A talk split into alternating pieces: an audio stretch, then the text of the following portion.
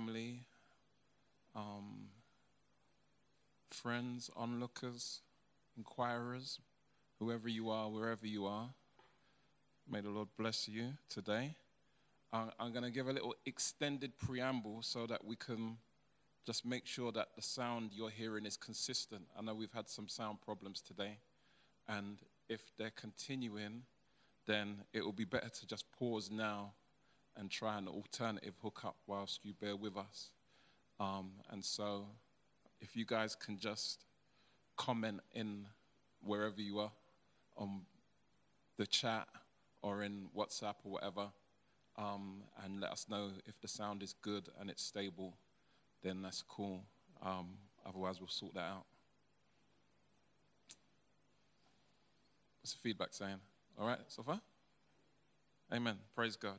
Praise the Lord. Yes. So, first Sunday of the year. It's a blessing to be sharing with you.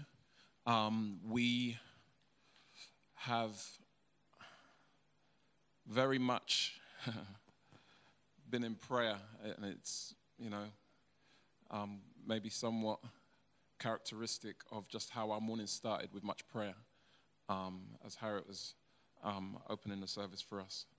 Um, yeah, much need for prayer. It's been quite a year, and everybody's saying that, and you know, you've got people who are not even bothering to do a year in review because it's like, what is there to say about the year that's good, etc., etc. Um, but there's no doubt that throughout the course of the year, it's had impact on us individually, corporately, as Christians, as a local church, um, as the body of Christ globally, just as the pandemic has affected the whole world, every country, um, all over the world, to some extent or another. And there's no doubt that at a time like this, we can kind of feel maybe um, somewhat disoriented at best, um, disillusioned, um, and even just disheartened, depressed, and discouraged, and all the other kind of D's you can think of. And so, in view of that, um, my desire is to help us as we enter into 2021. There's no doubt that it looks like it may get worse before it gets better.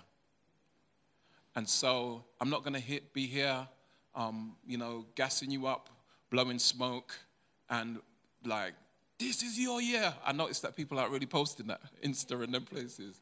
Stepping into 2021, like, and all the memes and so on. That's not really happening because people are quite sober at this point as we're stepping out of 2020 into 21. And so, what, do, what should we anticipate? What should we expect? How should we approach this year, especially in view of the baggage that we're bringing out of 2020? And so, my prayer is that as we look at Luke 19, verses 11 to 27, we will be encouraged with some helpful perspective and a real sense of, for those who are in Christ, your place in God's purpose. Your place in God's purpose. Um, God is so faithful, and despite the year you've had, I don't need to know the details of the year that you've had. Despite the year that you've had, you have a place in God's purpose going into 2021, and that has not been derailed, that has not been sidelined, that has not been diverted through the course of 2020, even though it may feel like it. 2020 might feel like it was the enemy of progress, but Jesus has defeated the enemy. And so let's look at Luke 19, and we're looking at verses 11 to 27, and then I'll pray. It's the parable of the ten minas. As they heard these things, he proceeded to tell a parable because he was near to Jerusalem, and because they supposed that the kingdom of God was to appear immediately. He said, therefore, a nobleman went into a far country to receive for himself a kingdom and then return. Calling ten of his servants, he gave them ten minas and said to them, Engage in business until I come. But his citizens hated him and sent a delegation after him, saying, We do not want this man to reign over us. When he returned, having received the kingdom, he ordered these servants to whom he had given money to be called to him, that he might know what they had gained by doing business. The first came before him, saying, Lord, Your mina has made ten minas more. And he said to him, Well done, good servant. Because you have been faithful in a very little, you shall have authority over ten cities. And the second came, saying, Lord, your mina has made five minas. And he said to him, And you are to be over five cities. Then another came, saying, Lord, here is your mina, which I kept laid away in a handkerchief, for I was afraid of you, because you are a severe man. You take what you did not deposit and reap what you did not sow. He said to him, I will condemn you with your own words, you wicked servant. You knew that I was a severe man, taking what I did not deposit and reaping what I did not sow? Question mark. Why then did you not put my money in the bank? And at my coming, I might have collected it with interest. And he said to those who stood by, Take the mina from him and give it to the one who has the ten minas. And they said to him, Lord, he has ten minas. I tell you that to everyone who has, more will be given. But from the one who has not, even what he has will be taken away. But as for these enemies of mine, you, who did not want me to reign over them, bring them here and slaughter them before me. Lord, we thank you so much for the fact that you are superior in every way. And you are not subject to the circumstances and um, conditions of life. You are over and above them. And as we look to your word, we recognize that your word is an expression of your very self. It is constant and true regardless. And we take comfort and encouragement from that just as much as we are challenged because as we look to your word, we get a sense of who you are and what your heart is for your people and for this world in which we live. And so, Lord, we pray that today you would give us ears to hear, that you would give us eyes to see, that, Lord, you would give us hearts that are responsive to you, and that you would help us as we seek to receive your word with thanksgiving and apply it to our hearts and lives by your Spirit. And so we ask this in your name. Amen. So, this is one of the, the parables of the kingdom. And in verse 1 of chapter 19, we read that Jesus was passing through Jericho and the incident with Zacchaeus, the famous incident where he's met with Zacchaeus and Zacchaeus has climbed up the tree and the Lord has called out to him and said, Zacchaeus, I mean, this is that classic children's church Sunday school story. Zacchaeus, come down from the tree, for today I'm going to your house. And everybody's grumbling because he was a tax collector and extortioner, and nobody liked him in the community. He was an outcast and a, and a, and a, and a, a feared and hated individual. And yet Jesus invited himself to Zacchaeus' house, and in going to his house, Zacchaeus received him not just in his home, but in his heart. And we see there in verse 8 of chapter 19 Zacchaeus' response to the Lord. 19 verse 8 And Zacchaeus stood and said to the Lord, Behold, Lord, the half of my goods I give to the poor, and if I have defrauded anyone of anything, I restore it fourfold. Verse 9 Jesus said to him, Today, salvation has come to this house, since he also is a son of Abraham. For the Son of Man came to seek and to save the lost. Verse 10. And so, in this, this event's just taken place. And so, as we get into verse 11, those who were journeying with Jesus, his disciples and onlookers, um, had heard this encounter. And as they heard this encounter with Zacchaeus, he went on to tell them a parable because he was near to Jerusalem and they thought that the kingdom of God, they thought that this was it. I mean, we see from verse 28, and you can look at that after, you don't have to turn there, that Jesus makes a triumphant entry into Jerusalem. A passage known as the triumphal entry. And so by this point in his life and ministry, people were excited about him. People were making a noise about him. People would really began to see that this man is not just any ordinary man.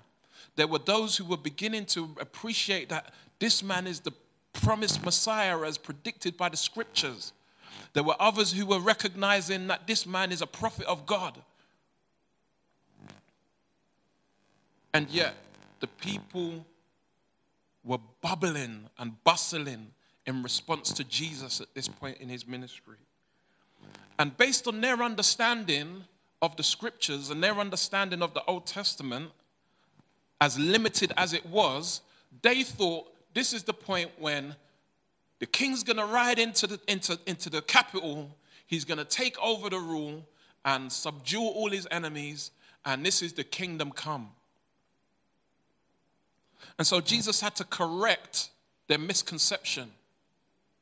He had to correct their sense of um, misunderstood timing as it relates to God will and, God's will and purpose. He told them this parable in order to help them understand more clearly the will and purpose of God, not just in terms of the will of God, but in terms of the when of God. Very important lesson in our lives as believers that actually God's will and God's when are two different things. And sometimes we're expecting God's will to be performed right now or when we want just like these people were. And sometimes God's got to say to us, no, no, no, no, no. My will is certain. There are certain things that are going to happen, but they may not happen right now in your lifetime, in your experience. But you can be certain that they will take place if it be according to my word. Because one thing we ought to have learned as people seeking God, God's word, the scriptures, the Holy Bible, is his will. Anything outside of that is not his will. It's not verified. It might correspond with, it might agree with the scriptures, it might be in line with the scriptures, but you cannot have, you cannot stake your life on it in the way that we are to stake our lives on the word of God. They're supplementary whether it's academic learning, whether it's theological learning and theories and concepts and views and positions, whether it's uh, ethnicity and identity, whatever these things are outside of the scriptures, they are supplementary, they are peripheral. The word of God is the main thing. And so God's word is his will, and yet God's will isn't necessarily our when. The kingdom is coming. As we go into 2021, it's important that we understand that the kingdom is coming. And, you know, I feel that we kind of are plagued with the, um, I want to say, the vestiges, the trappings, the baggage of the prosperity gospel that has made it seem as though everything that God's promised in His will is for now. And in technical terms, we call that an over realized eschatology. There are certain things that God has promised for the, the, appearing of the eternal kingdom when Jesus returns. And some of those things we get a glimpse of now. But we will have complete fulfillment of all of those things at that point. You know, people will claim healing and wealth and prosperity and, and dominion now. we may see glimpses of that as a foretaste of glory divine. But yet, the reality is that not until Jesus comes will we see that in an unbroken, unrestricted, unregulated fashion. And so our hope and our trust in the Lord isn't meant to merely be for the now. It isn't meant to merely be for the 2021 that is ahead of us. And some of us feel like we've been, you know, shipwrecked through 2020. You might have made investments um, financially that went south, emotionally. You may have invested academically, and you might have given yourself to things. You might have given yourself to a relationship that just seemed like it's going nowhere through lockdown because you've been hardly able to interact. And feeling hard done by, feeling, Lord, I thought that 2020 was my year. And the Lord says in response, 2020 was my year, as is 2021 and every year to come. When was this ever all about you? Your life is not your own. And hopefully, this is something that comes clear through this parable that we look at. So, God's will and God's when is two different things. And you may be believing God for all kinds of promises that are consistent with His word. And you may not see them in 2021, just as you may not have seen it in 2020. That's okay. God is faithful. He will fulfill His word. Uh, please don't get drawn out and sucked in and led astray by those prosperity um, preachers who would have you think that everything is meant. It's funny because, you know, the scriptures say that the lion will lie down with the lamb. How is it that we're not claiming that now? How is it that we're not, you know, walking out into the lion's den and just lying down and being like, yes, I'm a lamb of God. This lion will not touch me. You've got people that have, even in the face of COVID, these people have said, ah, oh, you know what? I'm impervious to this. I'm immune from it. The blood of Christ is upon me. They've not exercised wisdom, and as a result, they have died. These are ministers of the Lord. And so, please, let's exercise wisdom and recognize that God's promises are yes and amen in Christ Jesus. They will all, every single one of them, be fulfilled, even if it's not in our lifetime, in our experience. But that doesn't mean that God doesn't love us. That doesn't mean that God hasn't purposed progress for us. And this parable helps us to that end. Because in this, we see a nobleman or a ruler, we see servants, and we see citizens. Three groups of characters. And he calls his servants, this nobleman is going away to, to, to receive a, a, a kingdom. And so that basically means, um, you know what? So, um, thank you. In the US, they've had an election, and the election, election concluded, I don't know, December. And yet, they have what's now known as a president elect. President Biden elect, President elect Biden, I should say. And he now has to wait for the transition of power and the formal inauguration into the presidency before he is recognized as the president. He has certain limited powers at this point, and obviously, in view of the circumstances, he's been having to clear up all of the claims of uh, uh, a false election or, you know, a fraudulent election.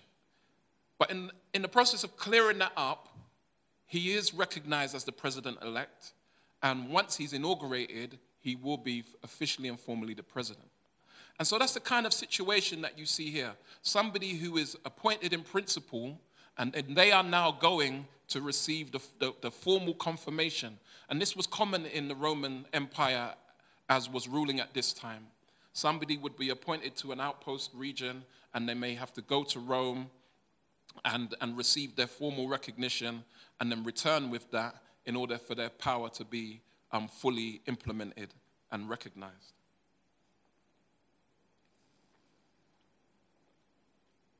So, that's what was going on here. And it's, it's recognized actually that as Jesus was saying this, this was actually consistent with social commentary of his time. Because there was a ruler, I think his name was Archelaus or Archelaus, who was going off to um, Rome to be recognized during this season uh, as a ruler. And the people really didn't like him. And so Jesus was taking example from their own experience socially and politically to speak into their um, world spiritually. And in the process of going, he calls his servants and he gives them one mina each. and we know it's one mina each by the way in which they came back and said, Lord, your mina. And so there were 10 servants. Three of them returned. We don't know what happened to the others, and that's not really the point of the parable. Um, the parables are not meant to be uh, uh, a cryptic, hidden, precise code that we're supposed to unravel every aspect of it. There's a central point that we're meant to take away from it. And so let's not get caught up in the weeds. Three servants, one mina each, and the servants come to him. The first one comes back, Lord, your mina has made 10 more. The second, yours has made five more. And people have likened this to the parable of the talents. It's a similar parable, but it's different. And one of the key differences that you may know is that actually, in the parable of the talents, it says that the master gave to each one according to his ability. And to one he gave two, and to another he gave five, and to another he gave one. And so in this, all of them received the same unit of value. Each one of them received a single unit of value. And so, a similar point, but a different focus. The theme is faithfulness. And yet, faithful with what? In the Matthew 25, in the parable of the talents, there, it focuses on, if you like, the things that we have that we've been bestowed based on our individual uniquenesses. And so we might consider that based on our time, our treasure, and our talents. Those things that God has put at our disposable, disposal that we're able to use for Him. But here, they all receive the same unit of value, they all receive the same thing. And so the question is what is that? Now, if we want to um, understand this parable, then we've got to look at the parable of the sower in order to understand this parable that we're looking at and any parable. Because in the parable of the sower, we see the Lord decode the principle of all parables. If we look at Mark chapter 4, and the parable of the sower is in Luke, it's in Matthew 13, it's in Luke 8, Matthew 13, and in Mark 4, but I'm going to go with Mark 4. Um, I won't, for the sake of time, unravel all of the parable in its um, lead up, but I'll read it in its explanation, and that will be sufficient for now. So, Mark 4, and we'll look at verses 10 to 20.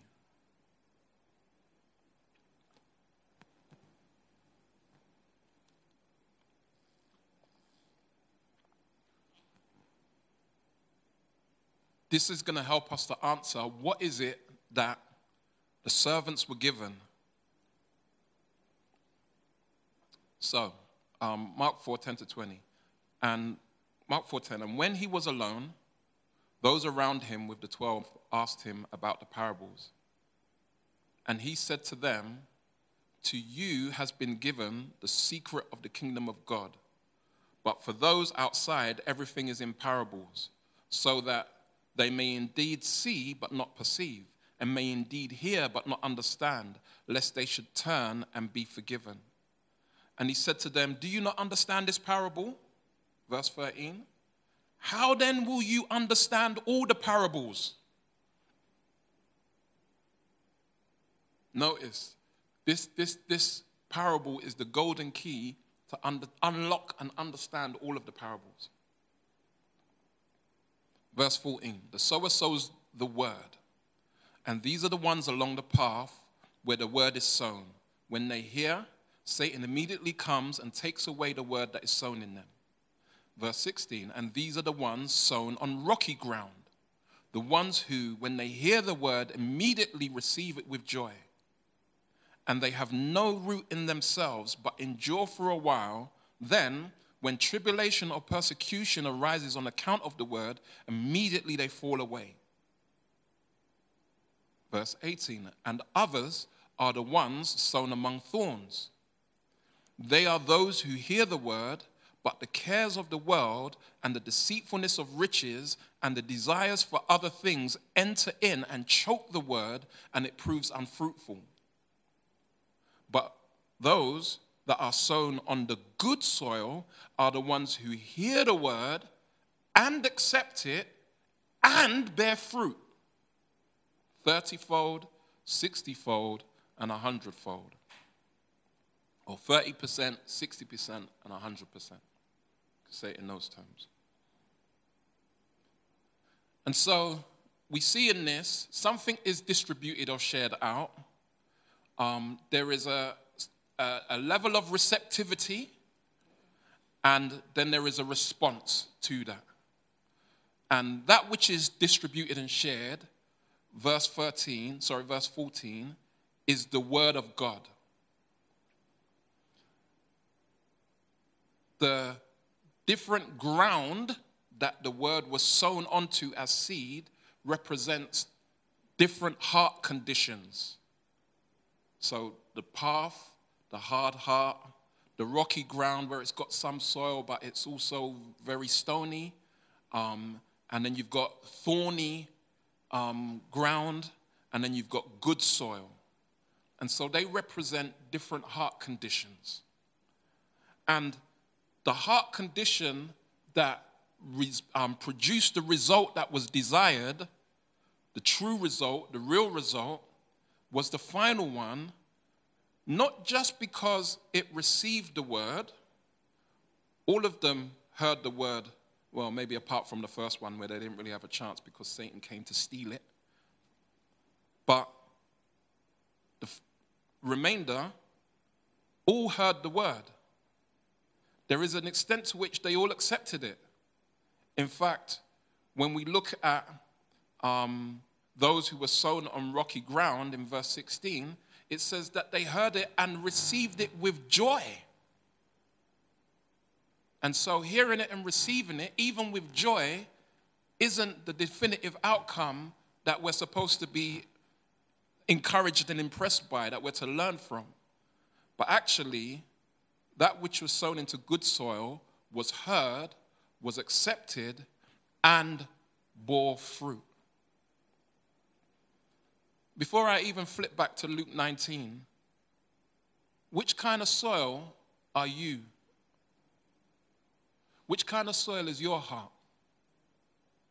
Are you someone who has heard the word and, and received it into your life, but it was sown among thorns in that the deceitfulness, deceitfulness of riches and the desire for other things has come into your life and diverted your commitment and attention to the Lord, has diverted and distracted your response to His word. You know it, you've heard it, you can probably even quote it, but other things have become more important to you than His word. Are you someone who has a, a stony heart? And you're happy to hear it. Maybe you've heard that prosperity gospel, thinking that God exists for you and He's going to make you healthy, wealthy, and wise. But when you experience some hard times and you hear, experience some persecution, you, you discard it because that's not what you signed up for.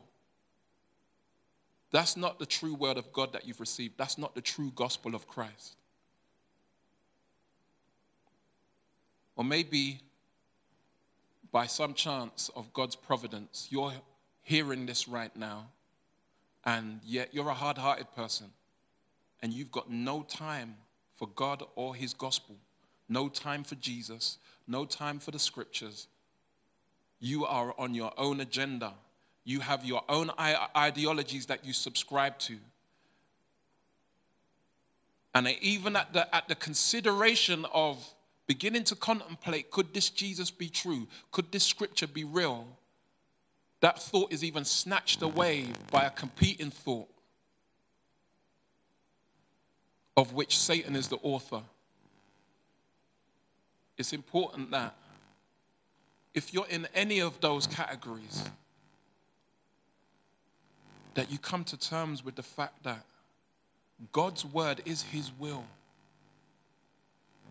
And God said his word will go out and it will not return empty.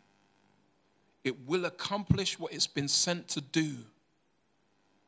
His word is true. And if you are prepared to receive it by faith and respond to it wholeheartedly, you will bring forth fruit in your life that will be pleasing to God. Because that is the key thing in the parable of the sower. That actually, the only one that was pleasing was the one that actually produced fruit. And this is what we see in our parable as we go back to Luke 19. In the response of the servants, we have the faithful, the less faithful, and the unfaithful. The first one was faithful.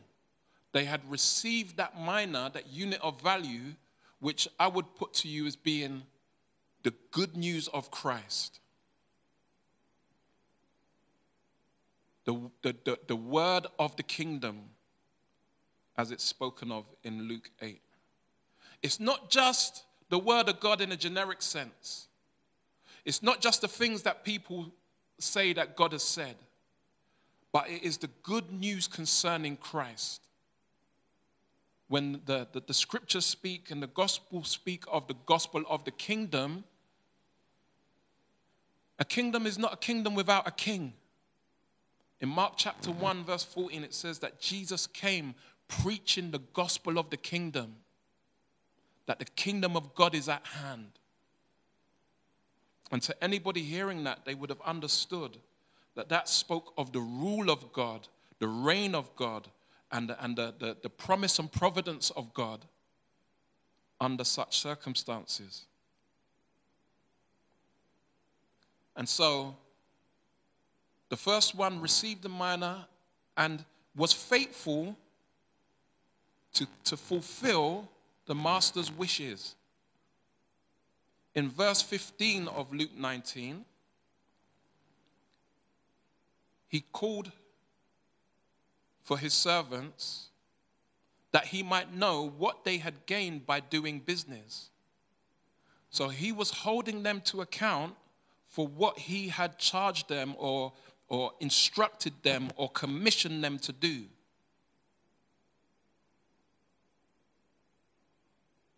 He had said to them, Engage in business until I come.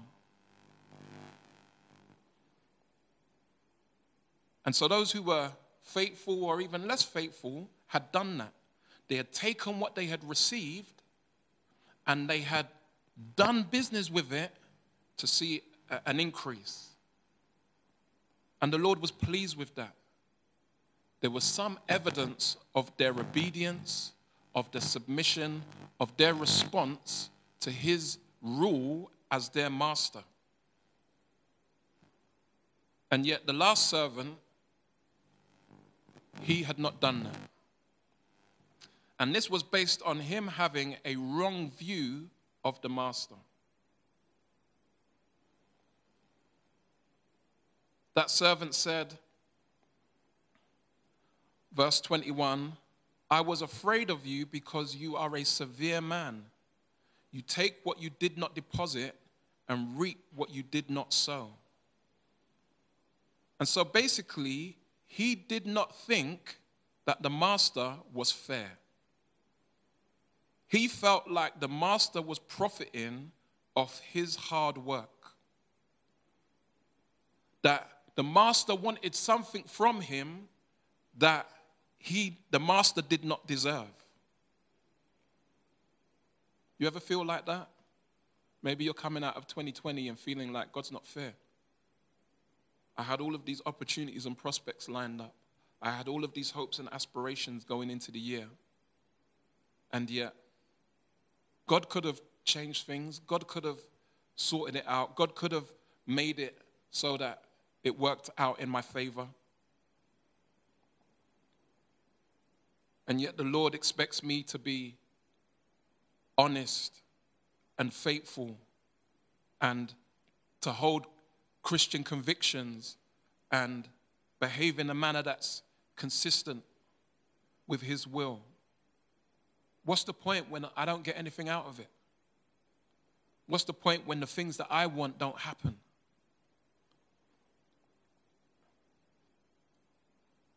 When I done some studies at Oak Hill, um, the um, principal at that point was uh, brother called Mike Ovey, who has since gone to be with the Lord. And such a profound and godly man. And there was one phrase that he used to use at time in class that really has stuck with me. And he said that fundamentally, as people, we are inherently curved in on ourselves. And I remember at the first, when I heard that, I, I, I was struggling to kind of get the idea of what, was he, what did he mean, curved in on ourselves? And yet, I, I learned to appreciate the reality of that. Fundam- fundamentally saying that we are fundamentally self centered. We are for ourselves first. And in this, we see that the unfaithful servant had that sense to, to them. That there was a sense in which they felt as though they, they were entitled to a better deal. They were entitled to more.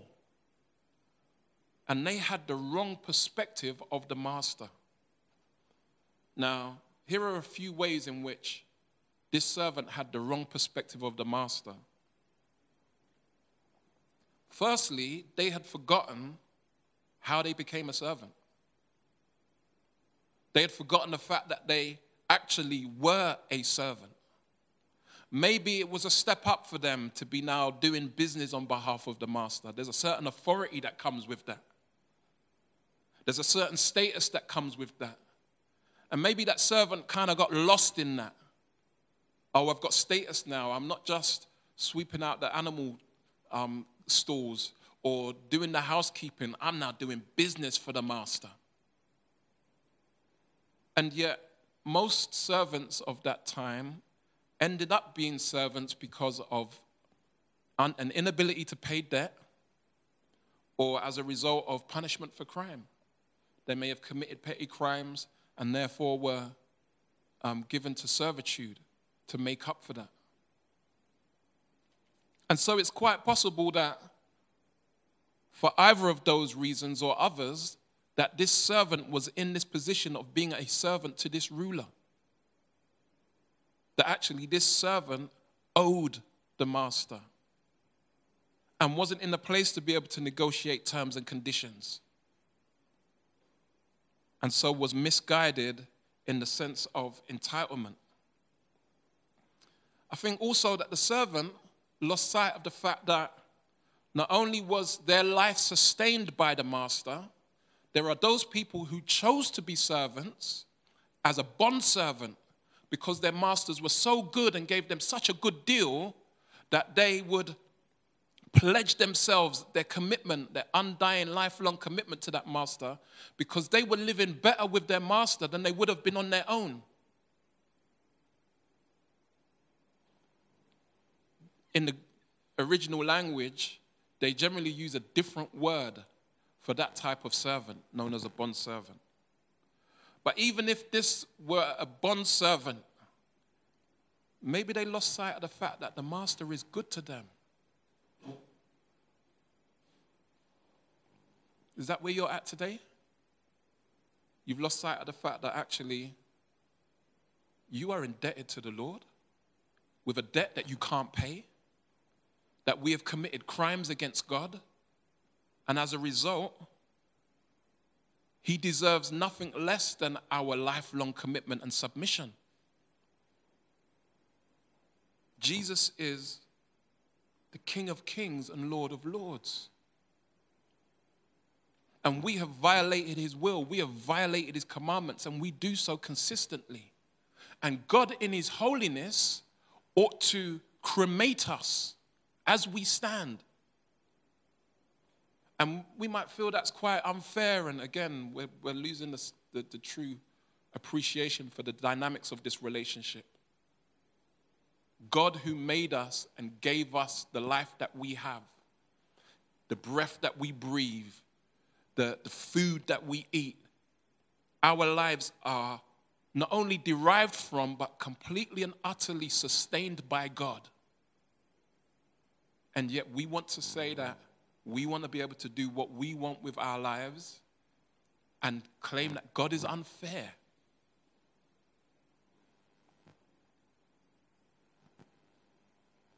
regardless of the freedoms that the Lord may give us, regardless of the authorization that the Lord may give us, that doesn't make us entitled before God. God doesn't owe us anything.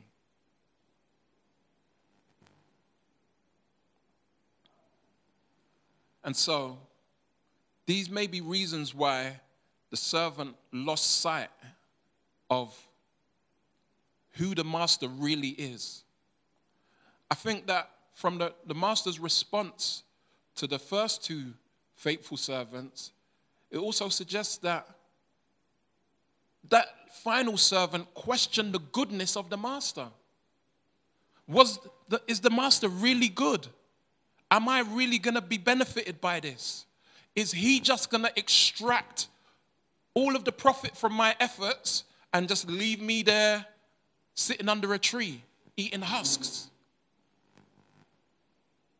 You see, from the evidence of the master's response to the first two servants, we see that the master is good. Not only did the master acknowledge and affirm those faithful servants, and we know as individuals the power of approval and affirmation. It might be from our parents, it might be from our boss. It might be from our spouse. It might be from our friends and peers. But there is a certain kind of encouragement that we receive, a certain sense of significance that we feel when we are affirmed by others. And so the master affirmed these servants, the faithful servants, and yet he went on to reward them. Not just recognize them, but reward them and reward them with rewards greater than that which they gained. They said, We've given you 10 minas for your one, or five minas for your one. And the master gave them cities. Such is the goodness of God that our meager, paltry efforts warrant great reward in his eyes. And so you might be feeling like the unfaithful servant. You know what? This is long. Because me trying to live out here as a Christian isn't really benefiting me at all. I just feel like I'm being set back. I just feel like I'm being um, downgraded, overlooked. In fact, I'm getting stick and I'm getting ridicule from my peers. And yet, God says, I see you. I see you shining.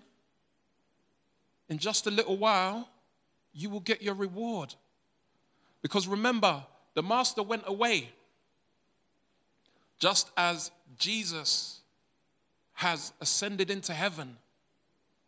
And yet, the master came back to settle accounts and to reward the faithful, just as Jesus is coming back to settle accounts to reward the faithful.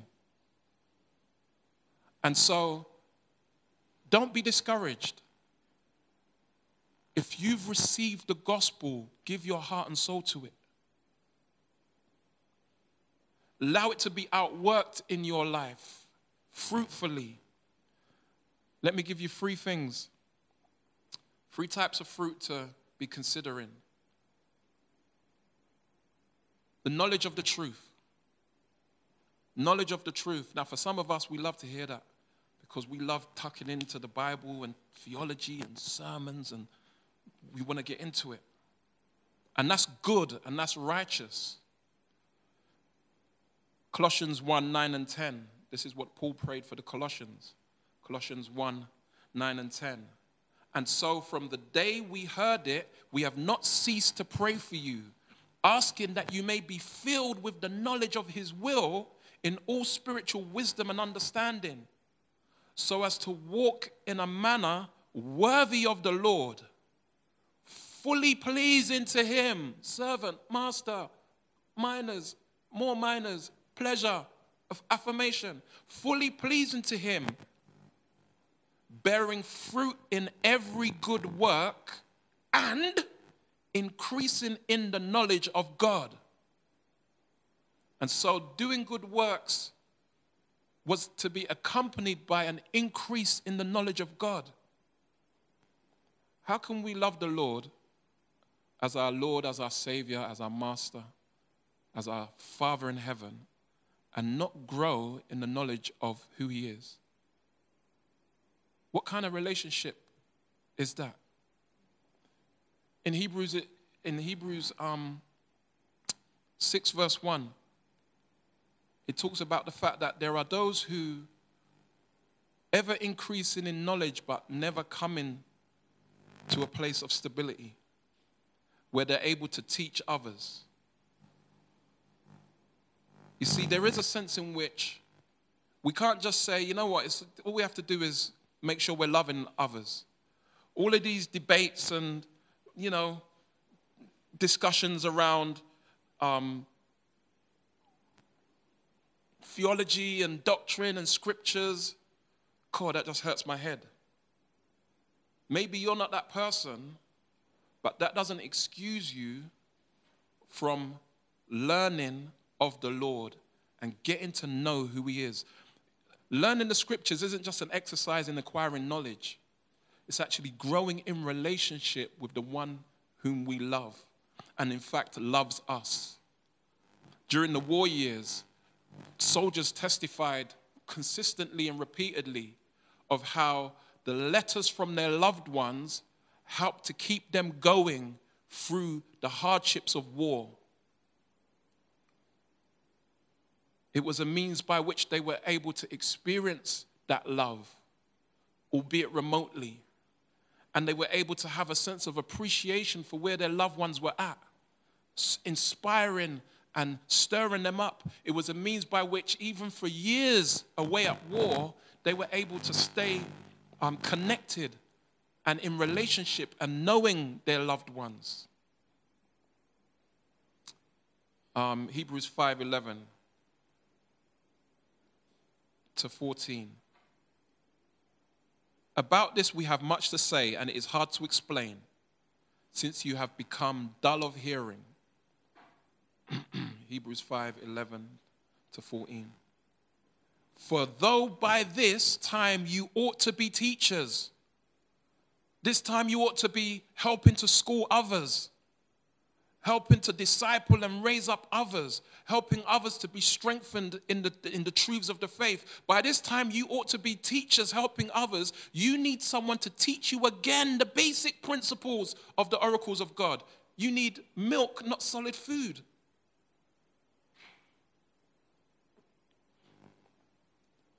And so, therefore, there's a sense in which we are to be growing in the knowledge of God. And that is an expectation of what fruit would look like in the believer. And so in 21, apply yourself. You may be feeling quite um, lacking, we've got no excuse in the information age. Everything's available to us at our fingertips. Also, growing in love. John 15, growing in love for the Lord and the Lord's and the lost. Yes, we are to grow in love for the Lord. We are to grow in love for those who are the Lord's. We are to grow in love for those who are the lost. And so you can look at John 15, 1 to 17. And um, as it relates to love for the lost, Matthew 5, um, 43 to 48. You have heard that it was said, Love your neighbor and hate your enemy. But I tell you, love your enemies and pray for those who persecute you, that you may be children of your Father in heaven. He causes his sun to rise on the evil and the good and sends rain on the righteous and the unrighteous. If you love those who love you, what reward will you get? Servants, minas, faithfulness, rewards, recognition. If you love those who love you, what reward will you get? And not even, are not even the tax collectors doing that? And if you greet only your own people, oh boy, there's a whole Black Lives Matter sermon right in there. Come on now. But anyway, and if you greet only your own people, what are you doing more than others? Do not even pagans do that? I say that word with my chest because it became a word that was very um, common uh, in, in, the, in the community. It became the definition of somebody who was off key, who was wrong, who was snaky. They were a pagan. And I felt it as I read that. If you greet only your people, what are you doing more than others? Do not even the pagans do that. Be perfect, therefore, as your heavenly Father is perfect, as in be mature. But all of that is all well and good, and yet empty without character.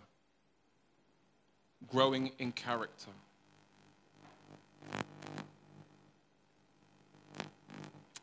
When we think of fruit, we think immediately of the fruit of the Spirit, maybe, as we ought to. The fruit of the Spirit is love, joy, peace, patience, kindness, goodness, faithfulness, gentleness, self control.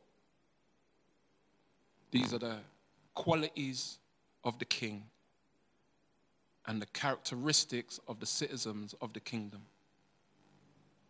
And so there are three ways in which, throughout 2021, you can set your focus on the Lord as it relates to being fruitful in ways that are pleasing to Him, knowing that Jesus is going to come again and you will receive recognition, even if you're not receiving it now, and you will be duly rewarded.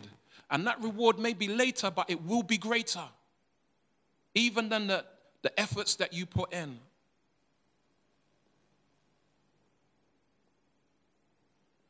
As we look at the situation that we've been in over this past year, the situation that we're in going into 2021, one of the things that we should really appreciate is that this is what the Bible speaks of as being contraction pains of the new world. In Mark 13, in Luke 21, you don't have to turn there. In Matthew 25, Jesus speaks about the coming of the Lord, the end times. And he uses this phrase in an old school vernacular it's birth pangs, meaning contraction pains. And that basically the coming of the kingdom will be preceded by contraction pains. And the thing about contraction pains is that they become more frequent and more intense nearer the arrival of the baby. And if in this example, the baby is the coming of the kingdom, the fulfillment, the, the complete delivery of the kingdom, it's been conceived, it's in existence, hibernating, being nurtured in the womb of the Father, and yet will be fully birthed. Then we have to appreciate that this, these experiences that we're going through are just further examples of those signs that indicate that Christ is coming soon. So please don't allow 2020 to be something that discourages you and causes you to lose perspective, that causes you to cast away your faith. God isn't real. Why would this be happening? God has set a plan to resolve all of these issues once and for all. We're just not there yet. And I want to conclude the parable because there's a warning here for anyone who would resist the rule of the king, who would rebel against the rule of the king. In Luke 19, verse 27, it says, As for these enemies of mine who did not want to reign, did not want me to reign over them, bring them here and slaughter them before me. Jesus made it clear if you are not for me, you are against me. There's no in between, there's no middle ground. Even the servant who was completely self centered and was not submissive to the will of the, the master had what was given to him taken away. John 15 if a branch does not bear fruit, it is cut off and cast away to be burned. Fruitfulness is a reasonable expectation that the Lord has of those who are His. And maybe when you think about the knowledge of the truth or the love for the Lord, the Lords and the lost, or you think about godly character and you look at your life and you see that your life is void of that, and yet you claim to be a Christian, there's no evidence of that in your life at all whatsoever you love the world and you do not love the Lord, then you have to question whether or not you are really in right standing with God. Because this is what the parable confronts us with. It's not just enough to know about the Master, it's not just enough to have received goodness from the Master, just as that final servant did. What response will you make? So, as I pray, encouraging you that the return of Christ is certain, that your life has meaning, value, and purpose in the sight of God, that you have a place in His purpose that is undeterred, regardless of what's going on in the world, what's going on in your world. Let us endeavor to be faithful to that which the Lord has given. Let's pray.